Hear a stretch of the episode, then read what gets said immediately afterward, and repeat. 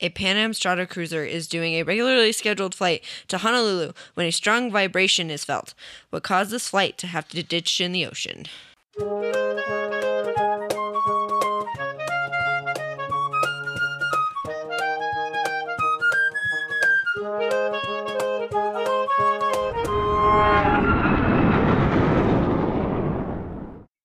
Welcome back to the Heartlandings podcast, everybody. I'm Nick. I'm Miranda. And I'm Christy. It's been not that long. No, No. like a like an hour and a half. Yeah, The ravioli was good. the ravioli was delicious. Thank you, Costco. Yeah. Not sponsored. Nope. Not sponsored. Nope. I wish we could sponsored by Costco. Right? That would be hilarious. Doesn't make a lot of sense for us though. No, The- not really. They do travel insurance, don't they? Yeah, for people who live where Costco's are, are which isn't like most of the world. Oh, so we got our Spotify wrapped. Turns out only 55% of our listeners this year live in the US. Yep, Yep. So that's cool. that is cool. I mean, cool for those in the U.S., but it's cool that we have a very large portion of listeners not in the U.S. That was more of my point. yes. Oh, we got to do our thingy soon. Yes. Oh, when is, is that it this thingy? one? I think it might be this one. Is it this one? That seems a little soon. Maybe though. Mm, Next one. Next, Next one. one. I was gonna say I think it's one more. Yeah. Yeah. This one comes out on the 19th. Okay. Wonderful.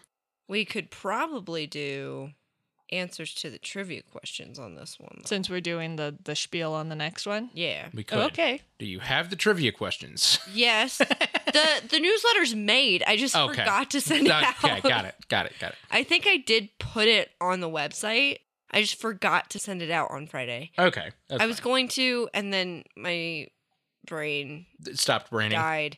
Well, I got home late because I went to the concert, Mm-hmm. so I forgot. that believe me, Shocker. I get it.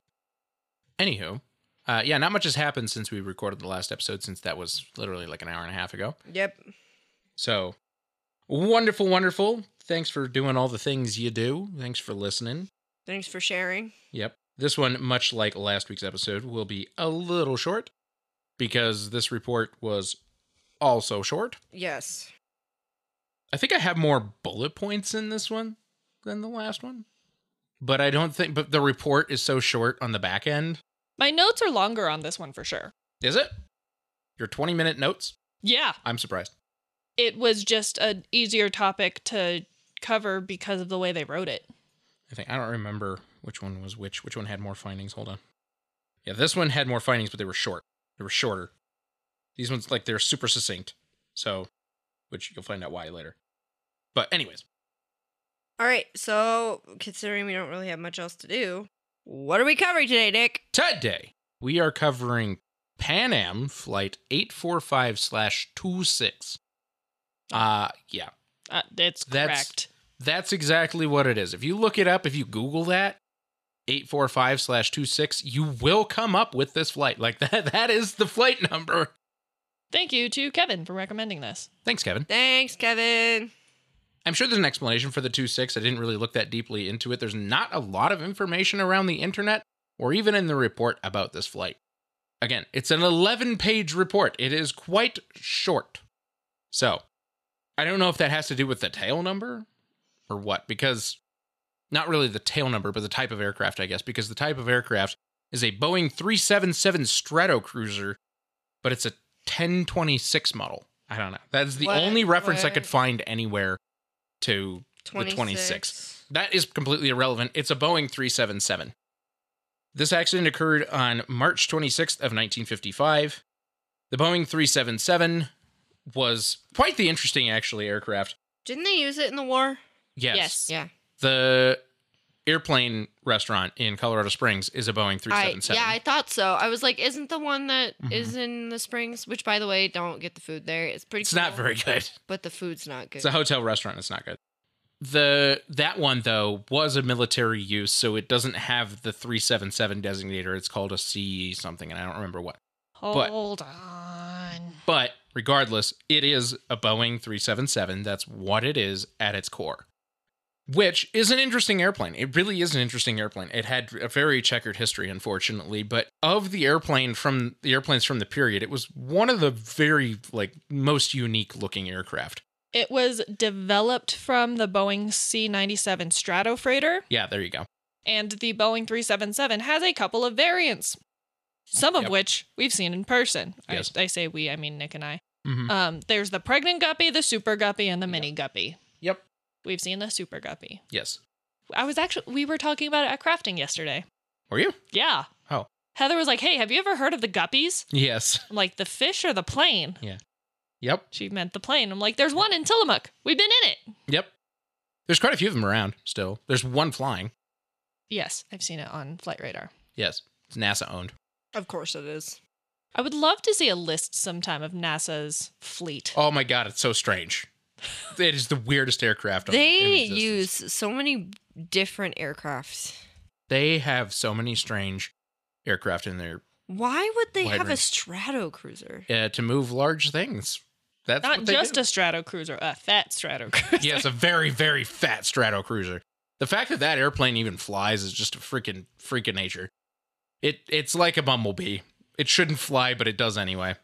a little dumb and pumps into stuff. yeah, by physics, it really shouldn't fly, but it does anyways. So That is a weird list. And it feels incomplete. It probably is. They used to have a lot more too. I mean, back when we were trying to learn everything we wanted to know about aeronautics, and we still are do we still do that. Anyways, it's amazing how we went down this really strange rabbit hole. But uh, one of the weirdest things that NASA has just bought to do weird things with is an MD-80. Go look up why they bought this MD-80. It's not on their list. Google NASA MD-80. Once you see the pictures, you'll understand the concept. They have it. They have the airplane. They're already starting to modify it. I don't understand. Oh, the wing thing? Yep, oh. that's the one. ah. They just bought the MD-80. They just brought it to a facility, and they've just started to modify it for an efficient wing concept. They are trying to make a more efficient wing. Ah. Mm-hmm. I don't know. I feel like if it ain't broke, don't fix it. Yeah, kind of. Anyway, Well, it's only NASA, the- only the people who know exactly what they're doing. So, back to the strangeness that is the Boeing 377. We've talked about them before, but it is actually a double deck airplane. what? Yep, it is a double deck airplane. On the lower deck is primarily just a lounge, bar, game room, kitchen. Yeah, we've talked about this before. I Yes. remember. I vaguely remember. The cockpit has like 40 windows. It's just it this does. weird. It has so many windows. it's just this weird, like big bulbous cockpit. that I want, has I a want the bunch of exact windows. number. a lot. And it has a landing light right in the middle of them, too, that points straight out Ew. from the window. It only has 19. Okay, well, Only 19. only 19. Like, that's not an abs- absurd amount of windows for a cockpit. A220s and 787s have four? It holds the record. Yes. I would think so. Actually, I'm surprised that there's a couple of Russian aircraft that don't beat that. Like the Tu 134, the original Tu 134. Oh, hold on. This is on a forum. That's not easy to navigate. Okay, well, anyways. Very strange aircraft. It's this, this is the 1950s, mind you. This was one of the largest aircraft flying in terms of propeller driven aircraft, piston propeller driven aircraft, as far as airliners go. And this thing was really intended to be like an international super aircraft, even though by comparison to today's aircraft, That's cute. yeah, they're real tiny. But they were super luxurious. Super luxurious. Like the whole thing was basically what we would consider like today a business class configuration, and they've literally got like the lounge you can go hang out in. But they were loud. They were not What? quiet aircraft. kind of airplane was the one we covered with Chris? Was that a strato cruiser? There was a Stratocruiser. I thought so. Mm-hmm. Yes. That was before the war. The Yeah. war. The war. That was right. Right. Actually, it was During during, the the when war. we entered the war. it was during the war, but it was at the beginning of the U.S.'s involvement in the war. Yes. if you don't know what we're talking about, we released a bonus episode about the time that um Pan Am accidentally had to circumnavigate the globe um Yes. in a Yep. 377 during World War II. Yep. Accidentally. With low fuel and A bad time. yeah, Yes. not great. If you want to listen to that, you should go listen to that. Again, the 377, a very unique aircraft. Not actually a very pretty aircraft. I think they're kind of ugly, but Our definitions of ugly are different. I think so. But I think they're kind of ugly. But they were a very luxurious aircraft. They were very large for the time. They were mighty aircraft. They had very gigantic piston engines, huge, truly massive. Eventually, they were retrofit with turbine engines to become the Guppy. But The That- guppies. yes, the Guppies. And beyond, there were still a handful of military use C 97s that were Those aren't still in use, right? no, God, no, no, no, no. But there was a handful of them that were for a while, and they made them turbine driven and whatnot. Anyways, none of that matters. This one had the tail number November one zero three two Victor, which is actually one of the earlier instances of having just a normal N number Did they that I have seen. Name this aircraft, do you know? I Yes. don't. Was there a name? I didn't. Clipper, United States. Okay. Oh, that's It's hilarious. Pan Am, so I was like, it has a name, but I didn't see it. Yeah, Clipper United States. Okay, there you go. This was a flight Thank Yes. you. Oh, from. I'm not done with the sentence. but you apostrophe. Yes, this was a flight, a long one, as they do with aircraft like this that don't actually fly very quickly. Big quad engine, piston engine aircraft. They liked to go really long distances with them, which they were very capable of doing, but it took a long time to do so compared to the jet age.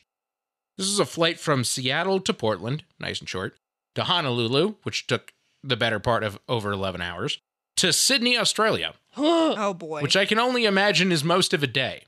Wasn't that the flight that the other thing was doing? Yes, Oh, but not from Seattle and Portland. They did that from San Francisco. gotcha.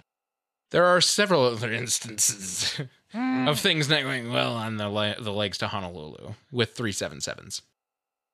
Anyway. Anyway, not to preface other things. The so the crew. eh, okay. Try my best here, all right? Dude, I don't know what was happening. there are 5 crew members. Yep, the math ain't mathin'. There are 5. We'll talk about it In the cockpit? We'll talk about it. I'll talk about it. The captain was H.S. Joslin. That is the only th- there was no actual first name given, which they did in some sections for some crew, and some of them had the full name. W- Anyways, H.S. Joslin, 49 years old, 17,872 hours total, of which 1,588 were on the 377, the Stratocruiser. Okay. Good amount of hours total decent amount of experience on the airplane. They were newer. The Stratocruiser was newer ish. Not really, but I mean, they used them before the war, so they were at least 10 years old, 15 years old. well, they didn't. The, the Stratocruiser came about during the end of World War II. They were primarily used after World War II. There was a lot of, yes, cargo movement with them. They became airliners. They were marketed really was- well as airliners. What? I don't think the around the world flight was a Stratocruiser. What was it then? A Boeing 314 flying boat? It might have been a boat, yeah. It might have been a 314 boat. Yeah, no, we talked about it being a boat. Yeah, yeah, yeah. It was a boat. But there are several other Sorry, instances. we biffed it. Okay, anyways, there are still quite of other instances. Sorry, we've- Chris, we were paying attention. we have talked about actually other 377 instances with Honolulu and Pan Am specifically. United also operated these So on very long routes. I currently have the list of um Accidents? for the 377. It's not pretty. United, Pan Am, Pan Am, BOAC, Pan Am, Northwest Orient Airlines, Pan Am, Pan Am, Pan Am, Pan Am, Pan Am, Yeah, Aerospace Lines. They- What?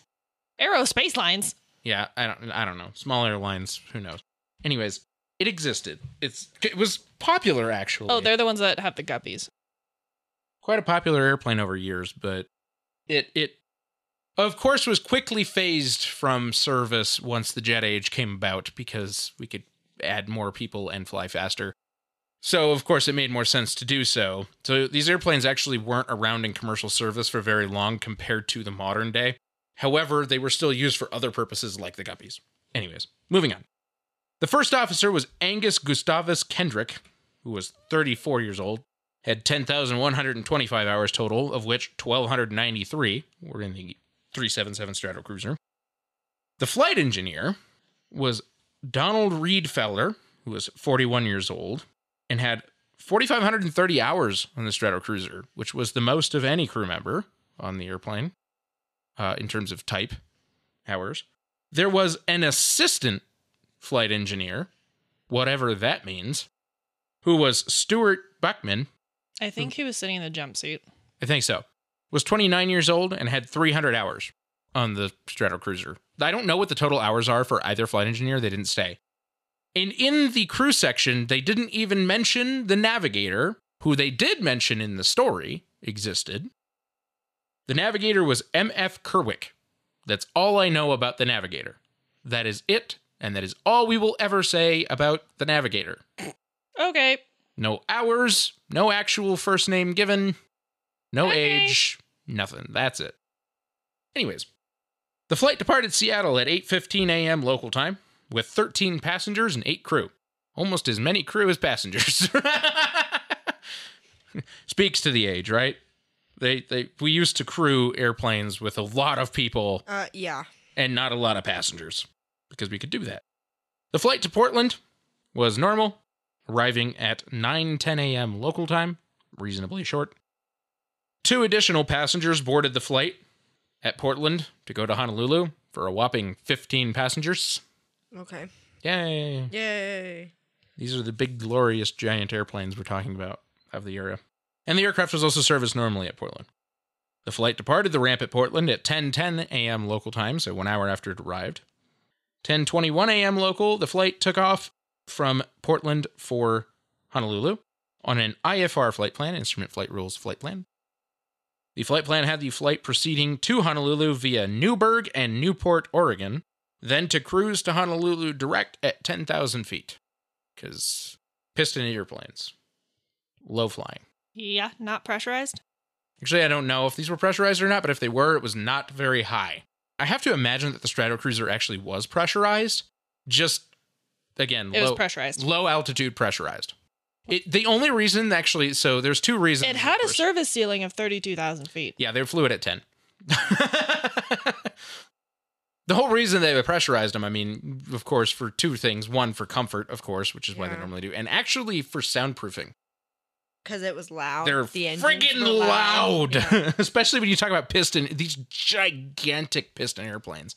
I mean, truly gigantic. We're talking like 26 pistons per engine. Freaking loud, giant piston. I mean, pistons the size of your head, like giant. The flight from Portland to Honolulu was planned at 11 hours and three minutes. Ugh. It's solidly long. That flight takes about five, five and a half hours now, for comparison. We have the technology. We have the technology. We have literally more than cut that in half. The flight reported over Newburgh, Oregon at 10:31 a.m. local time, about 10 minutes after takeoff, at 7,000 feet and climbing for 10. 10:39 a.m. the flight reached 10,000 feet. It's cruising altitude. 10:48 a.m. the flight reported over Newport, Oregon, cruising at 10,000 feet. The flight then took a heading of 221 degrees heading toward Honolulu. 42 minutes after takeoff. Things happen fast now. The aircraft suddenly began suffering from severe vibrations while in cruise flight under VFR conditions. It's perfectly clear, nice day. Suddenly, Wouldn't that be VMC, not VFR? they wrote VFR. Okay. So, but yes, VMC suddenly began shaking relatively violently, actually. This lasted five to eight seconds. At the end of those five to eight seconds, We get to call Nick a liar. Yes, I get to wear egg on my face. However, I still stand by what I say. You're such a liar. The number three engine and propeller separated from the aircraft, from the right wing. and Engines fell- don't just fall off of planes. and fell into the ocean. I'm mostly talking about modern aircraft. It just doesn't happen. But it has happened. Sure, just not that often. It really hasn't. We've covered it a lot. Because that's what we do. we cover the things that aren't supposed to happen happening. I stand by the fact that this still is like a one in a literally 10, 10 quadrillion chance of happening Now, ever in history of airplanes. It doesn't happen. Literally, like, it does happen, Nick. And We literally just said the third engine fell off. yes, wonderful. When was the last time that happened? A long freaking time ago. That doesn't mean it doesn't happen. It doesn't. It just has, hasn't happened in a really, really, really long time. Here's here's why I say that. It will not happen to anybody in a passenger aircraft. It won't. They're not designed to. Just because they're not designed to doesn't mean they don't. They won't. I'm just gonna bring it up every time we talk about. I know. I'm infant starvation. welcome to get the, the sh- for this one because it's. You're a f- liar. I am not. the engine won't fall off of your wing while you're in flight. It won't. It won't. Don't be afraid of these things. It's, but it's not going to happen to you. But it's not going to happen to you. But it did. No, it didn't happen to you. not to me. Yes, to these poor unfortunate souls, it happened. You can't just say that. And The engine fell into the ocean. no, that's not what. Poor unfortunate. I know. The engine souls fell into the ocean with Ursula. Thank you. This was a in wonderfully pain. Well, actually, all of them survived. No. D- they survived. It. Anyways. the captain immediately disconnected the autopilot and began flying the aircraft manually. The aircraft then experienced severe buffeting due to the imbalance of power and as well as the damage to the aircraft. Yeah, like there's one f- wing that has one engine and the other one has two. Yes, and th- literally one whole engine missing is an insane amount of weight all of a sudden missing from this airplane. That is a massive imbalance. And also that ripping away from the airplane did a lot of damage cuz they are built into the wing. They don't hang from the wing on the 377, they're built into the wing. So for it to fall away means it is also ripping the wing apart. That sounds uncomfortable. It is. The aircraft swung heavily to the right, and the nose began pointing downward. The flight crew made a mayday call. That was a weird thing to say. At this time, and planned for a direct return to Portland. They were 42 minutes away by this point, mind you, which was granted by the Seattle Air Route Traffic Control Center. The captain fought for control of the aircraft and had to fight hard. The airspeed remained at and above 220 knots initially during all of this, so he reduced the throttles to reduce the airspeed. The nose continued to fall, however. The aircraft rapidly descended down to 5,000 feet, literally cutting their altitude in half, which is not good. The captain then directed the first officer to assist with the controls because, mind you, this is a cable driven aircraft that is entirely manually driven. Yeah. So they're pulling hard now on the controls, and having help from the first officer, actually, ma- the combined effort managed to arrest the descent of the aircraft, mostly.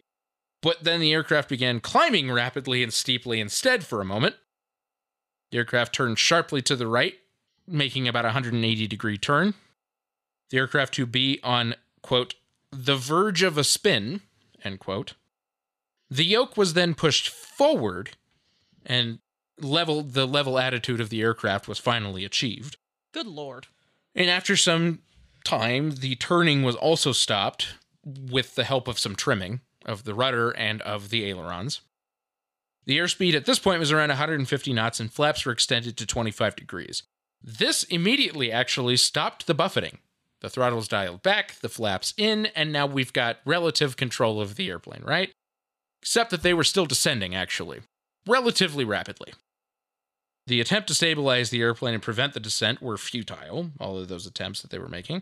The flight crew made a radio call at 11:06 a.m. stating that a ditching was now imminent because a ditching was now imminent. we are going to hit the ocean. We don't have a choice. We're going in the water. At that time, the aircraft was at 500 to 1,000 feet. We're, there's no altitude left. We are going in. The cabin attendants, having realized what is happening, of course, because how did you miss that? Realized that there might be a ditching happening. So they prepared the cabin. They prepared the cabin for a ditching. All passengers were seated on the upper deck of the aircraft with seatbelts and life jackets donned, so they were prepared Yeah. all 15 of them. The aircraft eventually set down in the water in quote unquote ideal sea conditions with very little swell, so the sea was calm that day. Which is fortunate because that And- would have been sucky. However, the, air, the aircraft did have a pretty severe impact with the water. But everyone survived impact. Yes, they did. However, the life rafts dislodged from the aircraft, which was wonderful, the storage bins, and the rear end of the fuselage also broke off, Oh, nice. and the seats also dislodged. Some of them Well, were That- broken loose. that's not great. yeah, The the- good news is not a lot of those were occupied. No, but the aft end of the fuselage, you know, breaking apart on impact, also caused a large hole in the fuselage for water to Come in. rapidly try to enter the fuselage. Well, I'm surprised it stayed afloat as long as it did. I know. Well, they opened the doors to begin an evacuation. Evacuation was orderly, as a matter of fact, and the three rafts were launched without delay, even though they had fallen from their storage bins. They managed to collect them and open them and use them. However, However, the lanyards of the life rafts were temporarily held to the aircraft door by a crew member, like they were all just being held by a crew member holding all the rafts in place. One of the rafts began drifting dangerously close to some sharp metal from the wreckage, and the lanyard of that one was eventually let go to preserve the life raft and allow it to, com- you know, not get punctured. Another was released by the crew member, and the crew member then swam to the raft and climbed in. This was particularly made difficult to all who were trying to climb into the rafts because there was oil in the water. Oh. A lot of it because it turned out they put a, they pretty much put as much oil as they do fuel into these old airplanes. Not really, but they do put like gallons and gallons of oil into The these pistons things require a lot of oil. so much oil and they burn it so fast. They were so inefficient. so imagine trying to get into a lifeboat that's covered in oil Right. You're slipping and sliding trying to get into the raft. and, you're also wet. right. That also doesn't help. Eventually, the third raft was released, and actually, nobody really knows why, but it was. Not that that's a bad thing, because you don't want to be attached to the wreckage, which is now going into the water, like Right. sinking rapidly. So, all three of these rafts were now afloat and being carried by the currents. Three persons never made it out of the aircraft, including the first officer and the first flight engineer, the What? original. Yep. My my notes just say they couldn't make it to the life rafts. It may be that, but it's it made it sound like they sunk with the airplane. My notes make it sound like they drowned on their way to because it was a 100 foot swim. Well, one of the crew members actually dragged an inj- and injured the only severely injured passenger in tow with them 200 feet from the aircraft to the raft, and they both managed to climb into a raft in shock, of course, but they did so. So the 200 foot swim doesn't seem to be much of the reason, unless there was something Unless- um else wrong, Unless you don't know how to swim, right? Unless something else was wrong. and the crew probably doesn't have their life vests on. They made it sound like three of them didn't get out. One passenger and two crew just didn't get out of the airplane. That's what it sounded like to me, but maybe that's not the case. I'm not entirely sure. 11 page report, you know, specifics weren't there. They just weren't. Those that were on the rafts did try to paddle the rafts back toward the wreckage in an attempt to save those that had not made it out yet, but they were unable to. One more passenger who was in a raft later perished from exposure and shock. yeah, I mean, the I mean- water was cold. They Yeah. may have been old. I didn't mean Shock. to rhyme. It was the middle of the day, but it was March and probably cold. it was a nice day, but probably cold. I mean, you talk about the Pacific. The Pacific's cold water, Yeah. especially during that time of year. And we know we don't know the health of that individual. So Right, Well, and shock, right? Like, yeah, Yeah, yeah. we're just in an accident. Like, right. So, in total, four perished in the accident. The purser was the crew member that managed to swim, towing only the one severely injured passenger to a raft 200 feet away. and They both climbed in. The ditching took place around 11, 12 a.m. local time, about 35 miles off the coast of Oregon. They actually weren't that far. Like they might have even almost been able to see the shore on a clear day. The USS Bayfield was en route to Seattle, but changed course toward the ditching site and located the raft by aid of a search aircraft, by the way, which had found the wreckage. About two hours after the ditching, so they actually weren't out there that long. They were only out there for about two hours before they were rescued. And that's it. okay. yeah. so you're gonna tell us why the hell the uh, engine f- completely fell off the aircraft? Yes and no. This is 1955. to be fair, I realize this is an old report and it's a very short report, and so Yeah. they might not have a lot of answers as to why it happened. But You think the report is short? The Wikipedia page is super short. Uh huh. Also, they didn't retrieve the wreckage.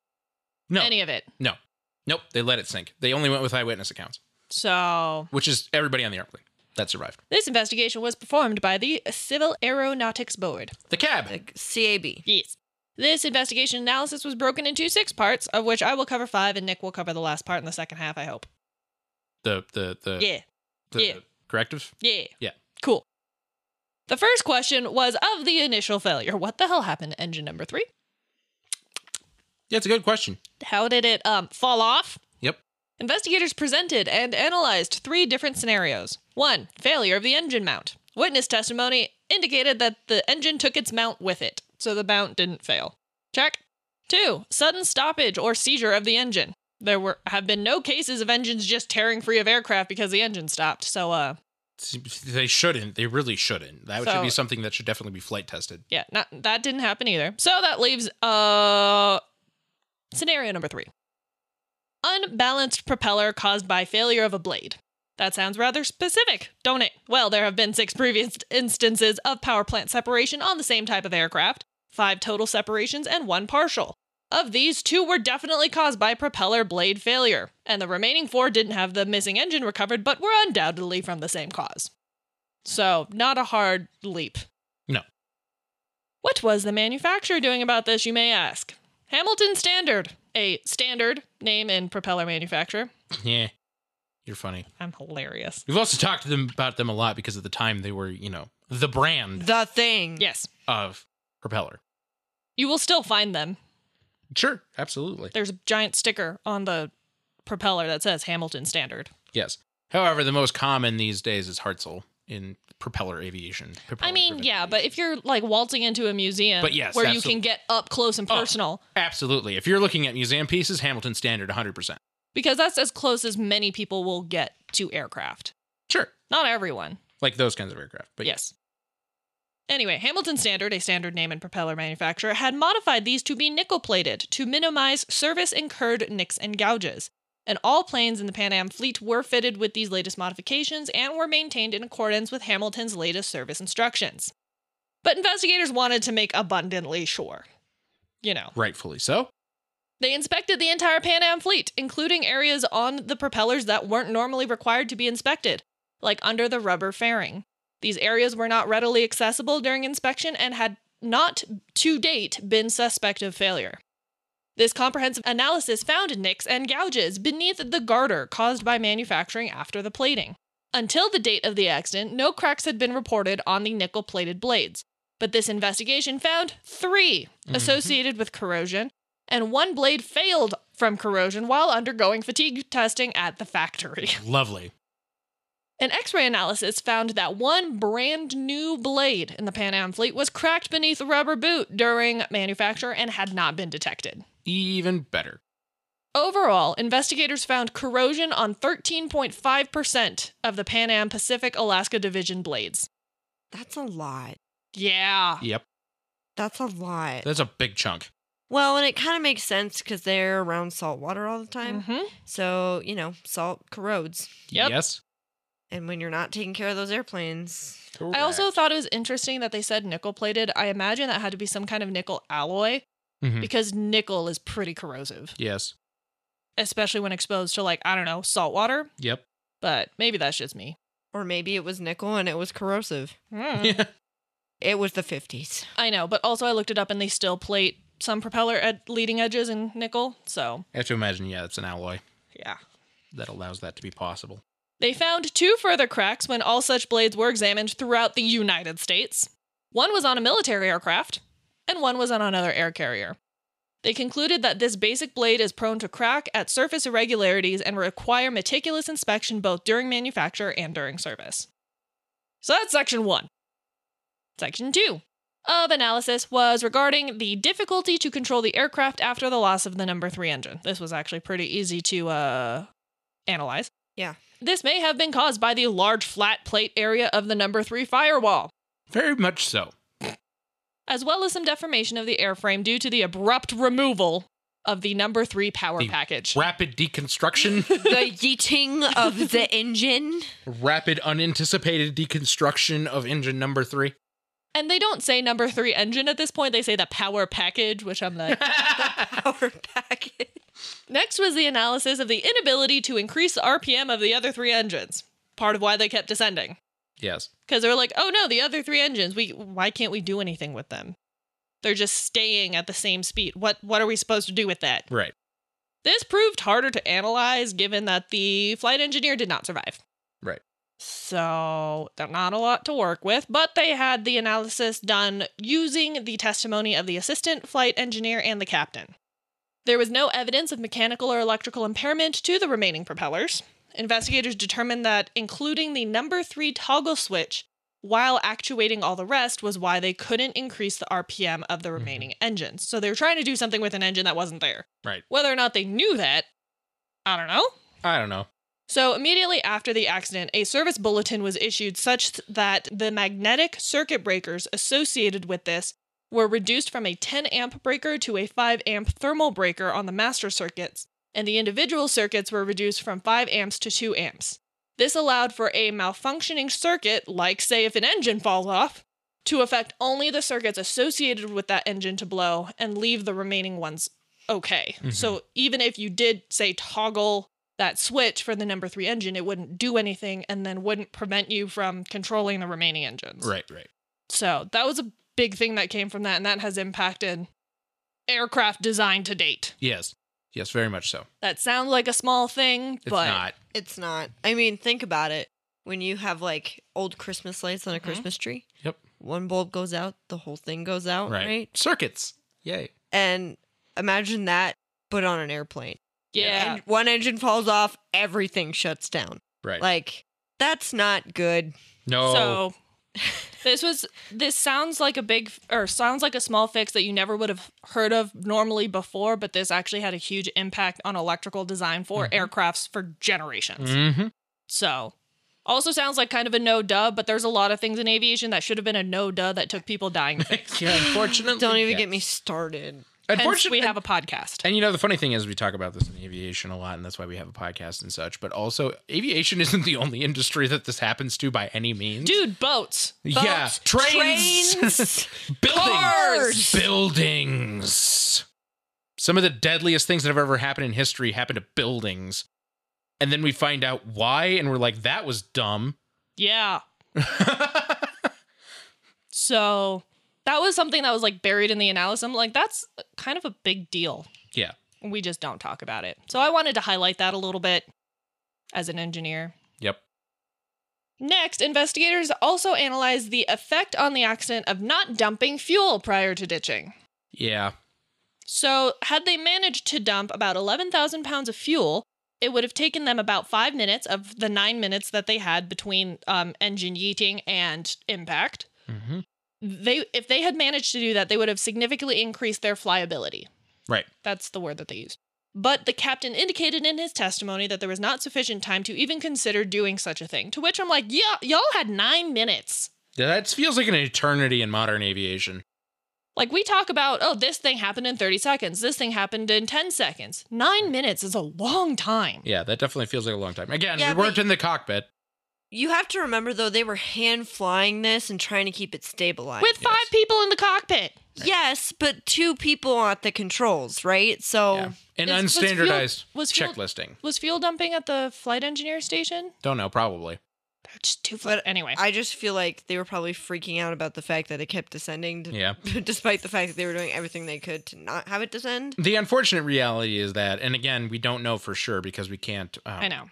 test any of this, is it may have allowed the aircraft to make it to land at very least, at the very least, or at least close to land, be able to ditch like right next to the Mm-hmm. beach or something, where we then probably could have preserved the aircraft And more people.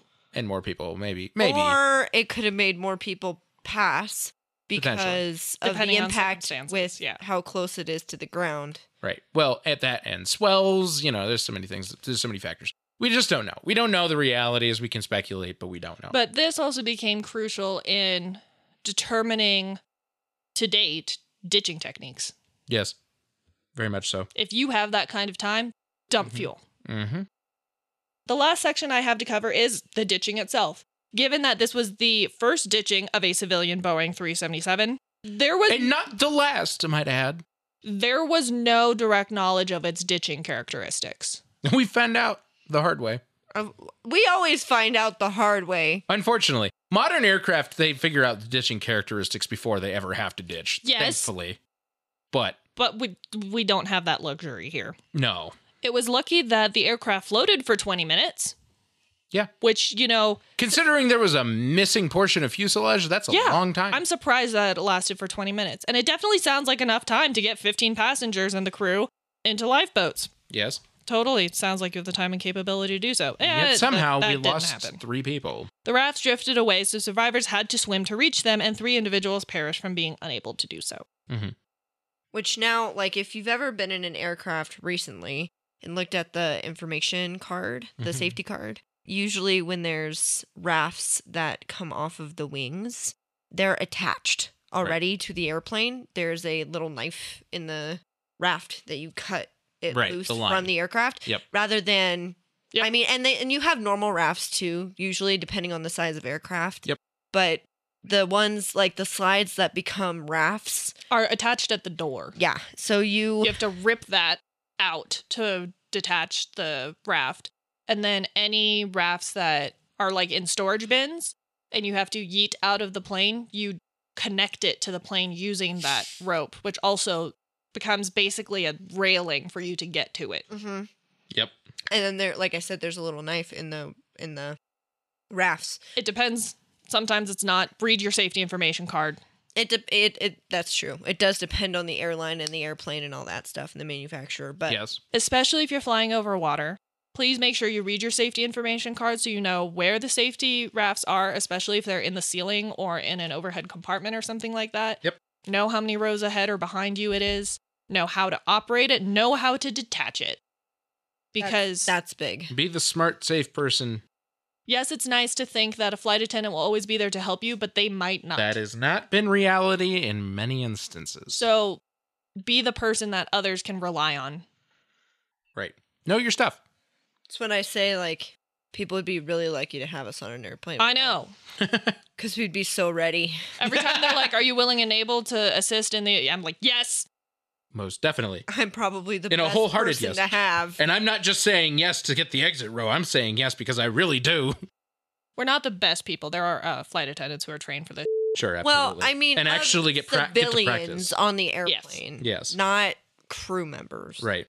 Crew members, yeah, they're actually trained for that stuff. Or like previously trained crew members. and they actually get to like retired. practice it Yes. with the equipment the airline has and stuff. You know. Speaking of retired uh, crew members, next month we or sometime, So you'll probably get it in February. Yeah. Lord knows what's our schedule, but we do have a friend who was a flight attendant and has gone through training twice. The second time because the first training did not include ditching. yeah. So we will be interviewing him at some point.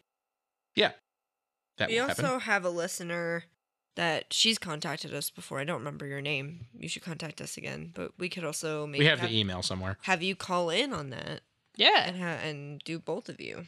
Yes. Anyway, Wonderful things. Anyways, All right. Great. That all you got? That's all I got. All right. okay. We'll take a break. And then we'll do the regular stuff. Hey, it's Kaylee Cuoco for Priceline. Ready to go to your happy place for a happy price? Well, why didn't you say so? Just download the Priceline app right now and save up to 60% on hotels. So, whether it's Cousin Kevin's Kazoo concert in Kansas City, go Kevin, or Becky's Bachelorette Bash in Bermuda, you never have to miss a trip ever again. So, download the Priceline app today. Your savings are waiting.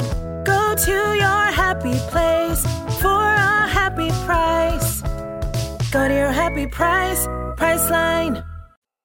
Okay, we're back. So obviously, a lot has changed in aviation, and we'll Nah, talk really? about we'll we'll talk about what directly changed from this accident at the end of this. But you you have to take everything with a grain of salt. That aviation is a very vastly different thing than it was back then. Not that we didn't learn things that were very relevant, and the findings they're super super concise, super short. There are sixteen of them, and of those, the first three, four are not worth mentioning because they're exactly what you think they are. The structure of the aircraft was not fine. Uh, yeah, number five. The aircraft and all its components function normally until a blade of the number three propeller failed.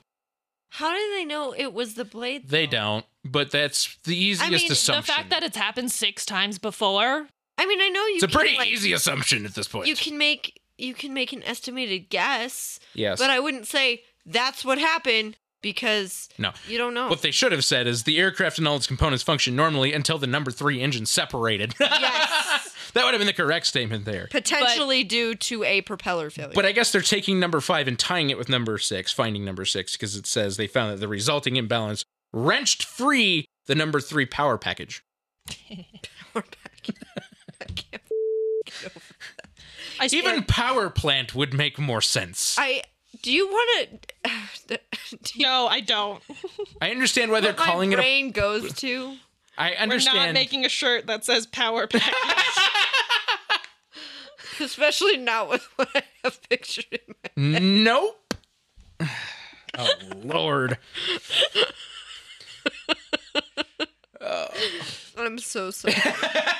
there is no way these investigators, what, 70 years ago, could have known we would have made such a joke about something they typewritten. I wrote. don't understand why they called it a power package. Power plant, totally understand. Power package. But be- it's because more than just the engine fell off. Like its mounting fell off, and The propeller. Oh. The propeller, which is technically the other part of the package, is not part of the power plant. It's part of it's a package deal. yeah. I understand why. as- That's what I've been trying to say. I understand why they call it what they do, but still, the power plant would have been enough for us to understand what they were talking about. But it was more than just the power plant. I, I know, but we know what they're talking about. Kaylin, please do not make anything about this. Oh God. That was so. Sorry, we were off on a, like a little tangent. But a few weeks ago, from one of our episodes, our friend Kaylin gave us a meme. Ah, yes, that's right. and she has been Aladdin. known to make shirts for us or like logos we can put on shirts. Yeah, yep. that would be so funny. Nope. Oh my god. Nope. I'm not saying we'd actually do it. No. but it would be so funny. This one, this one might be at the line. It's definitely on the line. yep. It's beyond the line, my dude. Anyways. Oh, God. They found that control difficulty resulted in rapid loss of altitude to low altitude. No, really. They found that fuel was not dumped. Yep. Don't you just love CAB report? uh, That is a four cent four word sentence for a Fuel finding. was not dumped. Fuel was not dumped. That is the whole finding. Like that was it. It's a valid finding. Yes. I love how concise they are. Today's wording would be a few sentences on the same thing, a few lengthy sentences on the same thing. They found that RPM of the remaining three engines was not increased due to lack of specific training of the crew, so they weren't trained on how to handle the engines should one give out, which to me, And that is multi engine training, full stop. But also, there was the issue with potentially unconfirmed, but the issue with the toggle switch absolutely makes sense. It's not something they would have known. Agreed. And also, they were dealing they were dealing with a very uncontrollable aircraft and severe buffeting, which they were just trying to manage to get under control. And they found the best way to do so was to reduce the throttles, reduce the speed, and increase the flaps. I understand why they did what they did. They then felt like they had some amount of controllability to then ditch the aircraft.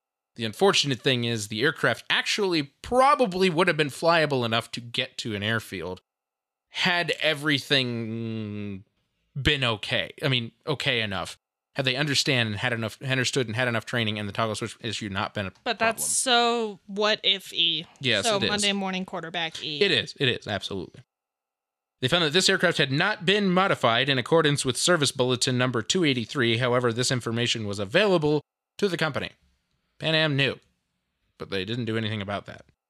They found that the aircraft was ditched under control approximately 35 miles off the Oregon coast. There's coordinates in here about where they ditched, and I actually want to look them up later so that I know exactly where it is because I would love to go and like be on the beach and be like, hey, out there somewhere. Out There's a- there- there is out literally there an airplane somewhere." still sitting under there somewhere. They found that there were no fatalities as a direct result of the ditching. Which is pretty impressive. Yes, it proved that it was possible. And so when people say, like, the miracle on the Hudson was the first time a ditching was completely successful, I'm which, like, which It was completely successful because everybody survived. I might once again, everyone survived this ditching.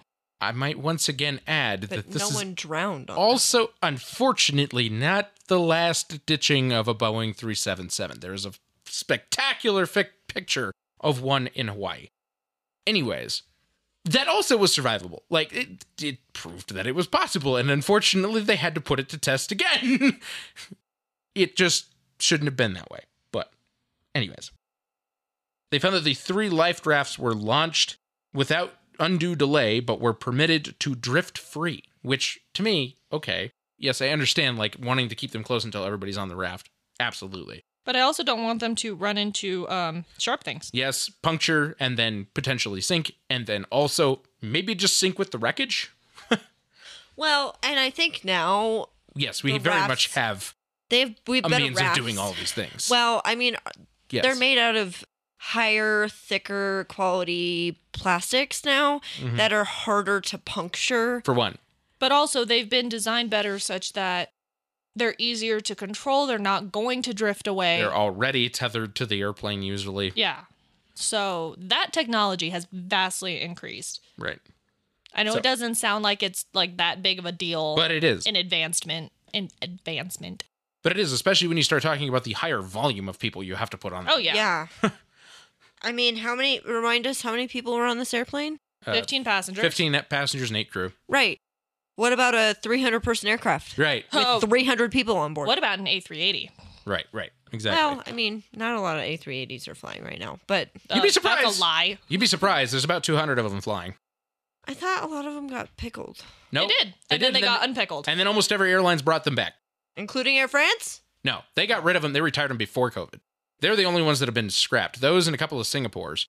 And then Southern uh, China Southern put a lot of theirs in the desert. I wonder. But Qantas brought theirs back. Thai has tried to bring theirs back, and I think they're going to sell them. Lufty brought theirs back. Lufty brought them back. British brought them back.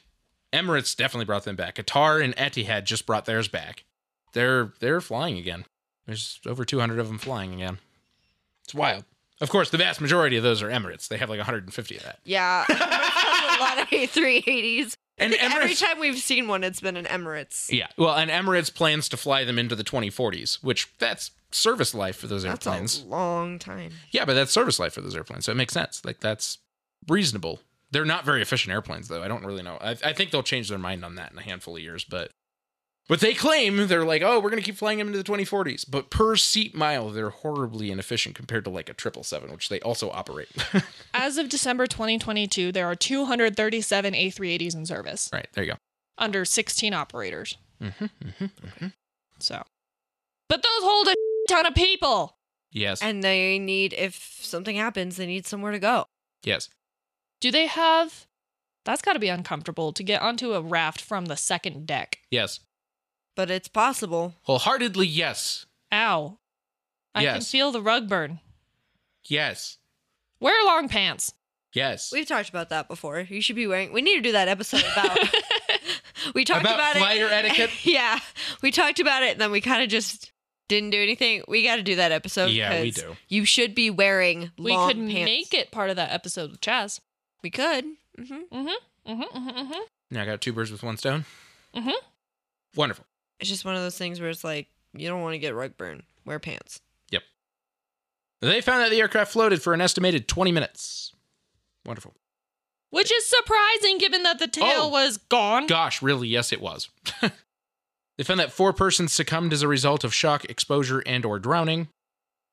And finally, they found that search and rescue facilities were notified promptly and responded quickly and effectively. I would argue that actually two hours to rescue them was relatively reasonable for the time. Yeah. 35 miles out to sea, which could be like anywhere 35 miles out to sea. They had a pretty rough idea of where they were. They had been reporting in their location, so thankfully that made it pretty easy to find them. However, I would argue that this day and age, two hours might be a little long, Yeah. being only 35 miles out to sea. If they were out in the middle of nowhere, yes, absolutely. Why But- did the Coast Guard get aircraft? I don't know. They were aided by some kind of aircraft in finding it. Might have just been something that was flying nearby. Sorry, I want to see if this could have been a factor. In survival? Mm-hmm. I don't know. I don't know about that. They got their first helicopter in 1940. But- yeah, that's before this. Fun fact: You know who founded the Coast Guard? Alexander Hamilton. Yeah. I knew that already. Yes. Me too. It's legit in one of the Yes. songs. So. Yep. Approximately two hours after the aircraft ditched, the United States Navy attack transport USS Bayfield, Right, which I had said. Yeah, that was the Bayfield. but it was a U.S. Navy attack transport. Right. Yeah. But they were aided in finding the wreckage by an aircraft, and that's all we know about it. That's all that was said in the report. Maybe that page has something more about it. This vessel was involved in the invasion of Normandy. Ah, wow. Interesting. and southern France, and Iwo Jima, and Okinawa. Wow, that thing went all over. Not that that's not what we didn't do during the. I mean, we sent things everywhere during the war. Dude, we made things so fast and then we sent them everywhere. Oh my god. Yes. It doesn't say anything more about the Okay. That's fine. That's it for the findings. the probable cause. Yes, that. The board determines that the probable cause of this accident was loss of control and inability to maintain altitude after failure of the number 3 propeller, which resulted in wrenching free the number 3 power package. That sums that up. I mean, relatively well. And I don't love that actually. I think it's okay, but I think there's a lot of. I I, think know some- that because they didn't have the aircraft, there was a lot of unknowns, which allows this to be pretty open ended, if you ask me. And that probable cause is pretty open ended. But I also feel that today's NTSB would have been a lot more, well, this is a contributing factor and this was Right. the actual cause because Right.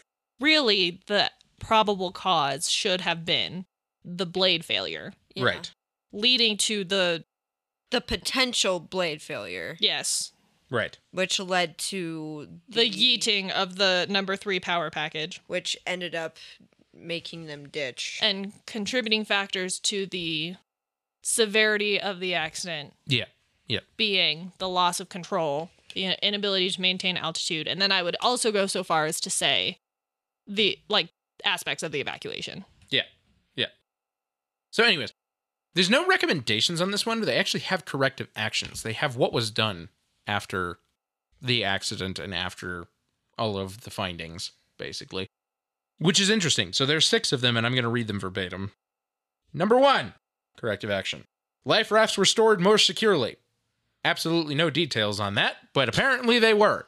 They are yes. These days, of course, again, everything with a grain of salt. Aviation has changed completely. it's So- been 70 years. Right. There have been a lot more accidents, especially in the jet age, that required a lot more oversight and thought put into the engineering of these things. So, all of this to say, all these corrective actions, they're still the most, they're not relevant, but they were at the time. Absolutely. They were at the time. They definitely changed things.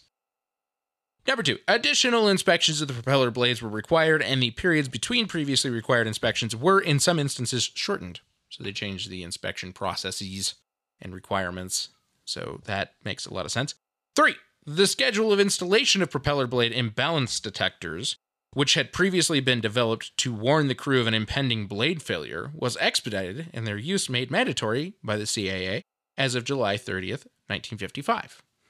So, shortly after this accident, it was required that imbalance sensors Be installed. be installed, which is a wonderful thing. It actually makes a lot of sense.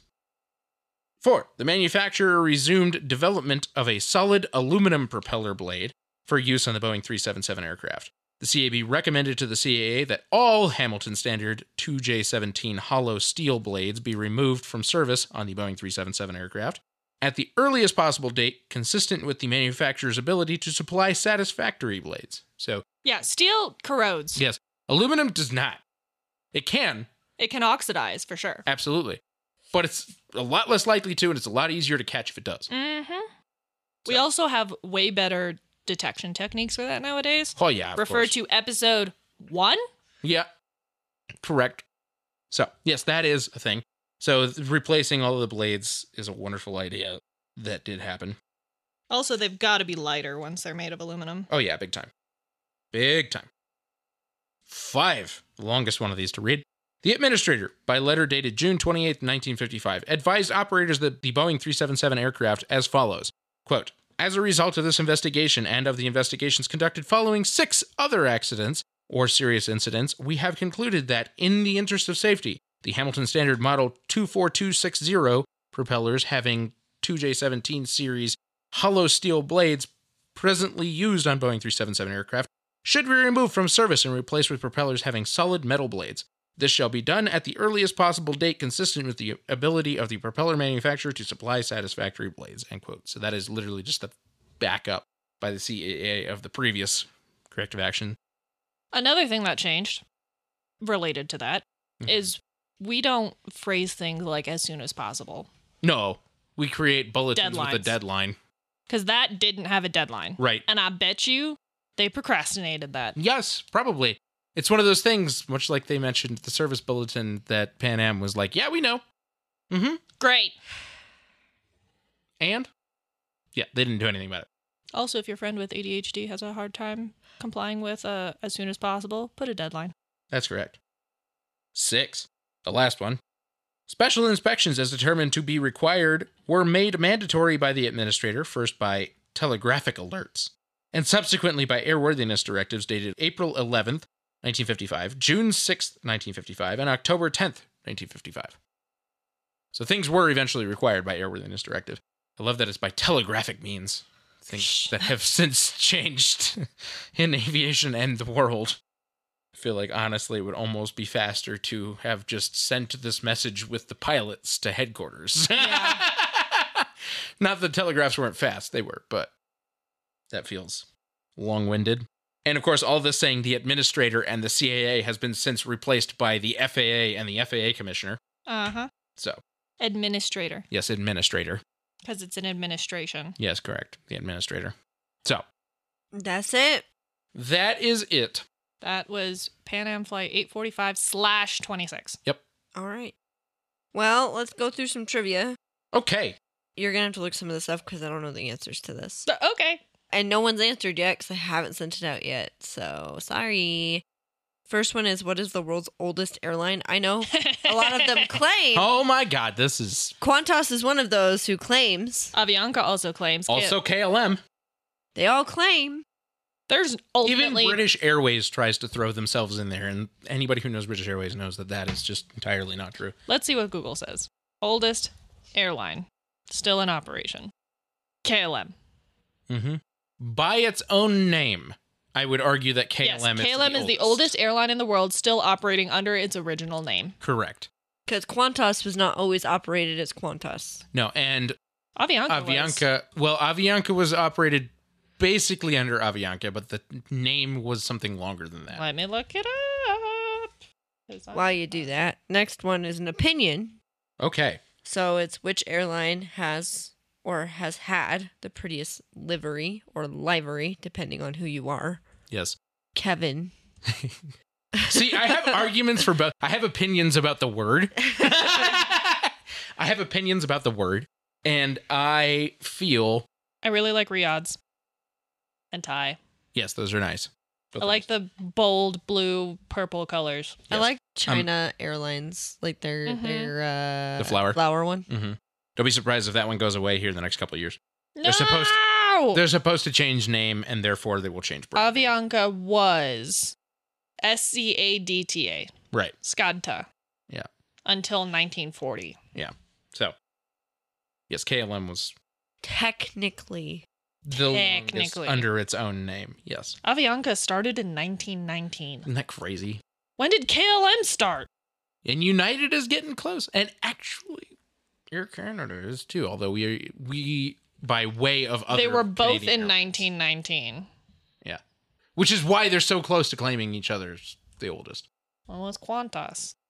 1920. Mm-hmm. British Airways. British Airways wasn't By way British of- Airways until like the seventies. But we have BOAC and Uh, they started as Aircraft Transport and Travel Limited in 1919. wonderful. But see, that's one of many airlines that conglomerated to become British. Got nom nom nom nommed into When- British Airways. When was United? I'm curious. I think it was 23, 24. No, must have been later than that. 1926, 26. Because I was going to say, we're getting close to the 100 year. which started as Varney Airlines in Boise, Idaho. That's right. And then word back to the word livery, livery. I use both, but here's the thing to me. And I know that there are the vast majority of people that use the word livery and believe it should be livery. But to I me, like livery. Livery falls off the tongue better than livery. because also livery is an adjective for a food or a smell. Something can be livery, but should not be a livery. I found an airline that only ceased operations this century, um, but was founded in 1917, and we've talked about it before. Chalks Ocean Airways oh, chalk. Yeah, yeah, yeah, yeah. chalk, yeah. started in 1917, Yeah, that's wild. starting scheduled service between Florida and the Bahamas. Damn. Yep, that's crazy. And then livery to me is livening things up. which is what you do when you paint something. Yes. So, anyways, to me, the ones I don't know, I don't know which ones I think look the best. There's so many good ones out there. I like There's so many special liveries, liveries yeah. that I think look really nice, that are really cool, like all the Star Wars ones Yeah. throughout time. Those are I all l- really cool. there's I love Disney Hawaiian. ones. I love Yeah. Hawaiian. Hawaiian's cool. Hawaiian's really cool as an actual base. So we Yes. are recording this on December 3rd, which is the day that it was announced that Alaska is nom nomming Hawaiian. Which is so wild. Weird. They're gonna keep both brandings though. So they're gonna be a Yes. group. So they're keeping the Hawaiian library on Hawaiian airplanes. I have a feeling it's going to be called the Hawaiian Alaskan Group, which is so wild to me. I mean, it's like British Airways and the IAG Group, which owns like freaking eight airlines or something like that. But when we first got the news, it didn't say that they were going to keep the Hawaiian library. I'm like, no! no, everything was just saying like Alaska just bought Hawaiian. Yeah, okay, great. It's better. It's for the best that they don't rebrand it though. They really shouldn't. It's so pretty. Also, it's a lot of money to rebrand. Oh yeah, Because you have it takes to a long paint, time yeah. too. And both airlines just went through a quote unquote rebranding. Speaking of Avianca, were you there for the conversation about Avianca's rebranding over the years? Oh my god, it's hilarious. Yeah. They just went through a new one and it's Stupid. hilarious. They made the capital A now a lowercase a. That was their rebranding. That was the whole thing. There's a very slight change to the font too. Very slight. You almost can't tell. Um, okay. Next All right, question. next one. Yeah. How long have we been in band? Now, this is a two part question because Christy and Nick have been in band longer than I have been in band. Yes. So, um, we started middle school band the fall of 2007. Yep. Wow. Wow. and I wasn't in band until the fall of 2011. Mm-hmm. Damn. So mm, I can't do math right now, but you guys do the math and figure it out. We've known each other since August of 2007. Yep. Cute. We have been collectively in band together since 2011. Yeah. The three of us. yes, 2011. You two and Brendan longer than that because you guys were in the same Great. grade. Yes. And I wasn't in band until I was in high school. right. Okay. What is Miranda's favorite movie series? Now, listen, This is this is a little bit subjective. because there's really two answers Yes. to this. I would argue that one of those answers is technically a universe, not a series on its own. sure. Sure. The I, other one's guess, kind we, of a I gift- guess we can. b- There part are those- series within that universe. But I am I incorrect in saying that you favor Jurassic Park more than Guardians of the Galaxy? I mean, I feel like Jurassic Park is just one of my favorites, period. Um, like movies and series, although the 3rd Mhm. one was horrible. Uh, Fair enough. I really do like the Marvel movies though. Like I, I go and Yeah, yeah. I see them when they come out in Yep. theaters. Like I've seen the Marvels already. I heard that the most recent was not good. Though. Actually, it was good. was it? was it pretty okay? good. I heard a I lot of. wasn't disappointed. I heard that there was like there's just not a lot of hype anymore, and people aren't. They're Going to they're see having a hard time like ramping up the storylines. Mm-hmm. which I mean after Endgame, yeah, like you Hmm. it and after like the Spider-Man movie that came out after that, Yeah. that was like peak, right? Yeah. Yeah. And it's been kind of falling ever since, but it's starting to get more cuz now they're doing more stuff around the series, Mm-hmm. TV series. I still And, like- wish they would have done more with the defenders. I really They're like they're the doing defenders. they're going to do a defenders thing. I know. I'm just afraid that it being it won't be the same. It It's won't be the not same going to because be it's the on same. Disney now, and it was so good when but they're Netflix originated keeping it. Charlie Cox as That's Yes. not who Daredevil. I wanted them to keep. I don't know who else that I don't know what other series they're keeping for They're that. gonna they have to lose Luke Cage why? because he's doing evil. I don't know. Well, they he- I mean their projects might not coincide. So cuz people do multiple projects. I who don't knows? The answer is I don't know. And I don't know if they're going to completely break apart from that. I know Charlie Cox is staying because he was in She-Hulk. Yeah, well, and it's already that one's been announced. Yeah. So, but there there's like some more stuff. It's kind of amping up a little bit again, you know, but What- it's it's yeah. not going to be ever as good as Oh, the original before. ones were so good though. The first season of uh, all of them was Yeah. so good. Yeah. And that was because they made it so much more like we'll call it relatable Yeah. because they were more relatable characters based in like true reality. They were darker characters. It's a much darker series. because you're talking about like regular people living in New York that have these abilities, Yeah. living their regular lives, not necessarily loving the abilities that they have. Are you talking about the Defenders? Yes, the original Defenders, Oh, okay. the original series, Yeah. all the first season, first season of all of them. And I was don't great. know if you can even get to. So I know you can watch Daredevil on Disney Plus. I Mhm. don't know if you can watch Jessica Jones, Luke Cage, or Iron Fist. I think you can. I think I saw Luke Cage on there. Where can And I'm pretty. I, I mean, I don't know if they all just switched over. I know that I know they you were supposed can't to. watch them on Netflix anymore. No. So Jessica Jones is on Disney Plus, I think they all are. Yep. I think they moved them all. but it also says it's on Netflix? Question mark. I don't know. Um, that might don't be know. old. Kristen Ritter, who plays Jessica Jones, says there is a possibility. She has Hmm. addressed the possibility. There's Hmm. a possibility of being reunited, of her playing Jessica Jones again. I know that one of the seasons of Jessica Jones was not very good. I didn't even watch it. I didn't Uh, finish it. The second season. the second season wasn't that good. The third season was really good. Yeah, I know. I never got there, and I Um, should. I couldn't get through the second season of Daredevil. I watched the third season, I watched the second season of Daredevil. I feel like but I couldn't get through the third season. Mike Coulter has said he doesn't want to come back as Luke Cage, the Punisher. I mean, that's a really or hard he's one. hesitant to. I loved their Punisher though. I know That was it was so Oh. the best Oh, good. rendition of the Punisher, and I think, I think the thing is, is the it's so hard for the Punisher to be on Disney because it's so much more violent Mhm. than the rest of the Marvel universe. It is so Mm-hmm. But much they more violent. Kind, I mean, they kind of separate it though because a little bit, Star Wars is like that too. yes. You know, where it's way more violent than and They even a lot of confirmed- the defenders. They confirmed he's coming back as the Punisher. Yeah. So Huh. he like they the way that they've done it on Disney Plus, I Mm-hmm. actually applaud them for because they've broken it up into the different things. yeah. Well, and they finally created like an adult section. Yes, and they adult- did. Like, it, Like you it's- have to. There's an age restriction. Like you have to pass the age restriction in order to Right. be able to watch it. But I remember it was a big deal with like They are not bringing back Iron Fist. Iron Fist was horrible. I Yeah. didn't even watch the full season of I- first. I season of Iron I Fist. did. It was fine. It was unfortunately not very good. Or at least they're not bringing back that actor to play him. Mm-hmm. It the, the character and the backstory had to exist for the Defenders Yes. series for the Defenders season, the first season, but it was not great. No, it wasn't. Was that all the trivia questions? Yes, it was. Okay. Anyways, that allowed us to tangent too much. Sorry. Yeah, sorry. That was a huge tangent. That should have been for the post episode. Yeah. So if you ever wonder what our post episodes are like, that's pretty similar.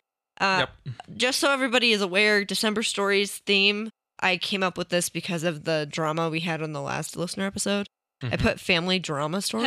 ah yes. I felt like this time of year always gets a little bit ramped up Oh, with boy. family drama, you know? Oh God! Uh, so, like, if you feel like you want to spill some tea, Spill it. If you want to be Spill the tea. anonymous about it, you can be anonymous about it. there's a lot of people, there's a, a person specifically who has put in like five, six, seven stories Mm-hmm. that their name is Lego Addict. Right.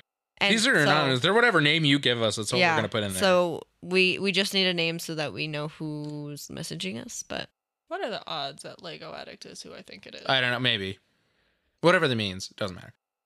So, we have a friend from high school who has an entire TikTok about Legos. all right, so let's let's finish this up so we can, we can get post up so we get out of here. yes. Um, thank you so much for listening. We do appreciate it. Check out all the stuff if you did not receive the newsletter or if you would like to see what is included in the newsletter. yep. First of all, you can sign up to get them in your email around the beginning of the month. Sorry. um, it's fine. Usually I'm pretty good at sending them out on the first, but if I get distracted, sometimes it's later than that. There's a newsletter sign up sheet on the homepage of the website. But Yep. if you would like to look at previous newsletters to see what they include, you can do that uh, via the newsletters tab on the website. Right. And then you can see all the trivia questions and stuff if you would like to answer them. And then also, if you would like to send us a story, there's like multiple links to get to it, but there's also a listener story tab on our website that will take you to a form where you can put it in. Also, we haven't got one of these in a while, so I want to plug it. Like, if you have a question you want to ask us, Oh yeah, Yeah. listener questions. like you want us to read it on air and answer it, Yep. especially if you're confused about something in an episode, but even if you're just like curious about us in any way, you can do that. There's a listener questions tab on the website to do that as well. Yep. And then, as always, check out Patreon Yep. uh, and check out the merch page. Also, yep. And uh, we hope you have a safe and healthy week. We'll catch you all next week. Keep your speed up. Please like and follow us on Facebook and Instagram at Hard Landings Podcast and on Twitter at Hard Landings Pod. Subscribe and leave a five star review on the platform you are using to listen. If you would like to see photos and sources for this episode, please visit us at hardlandingspodcast.com where you can also leave us feedback and ask questions. This episode was researched and written by Nick and Christy and edited by the lovely Paige. Our theme song was written by Miranda and performed by all three of us plus Leo. And our logo is by Naomi. Thanks for listening. Catch you next time.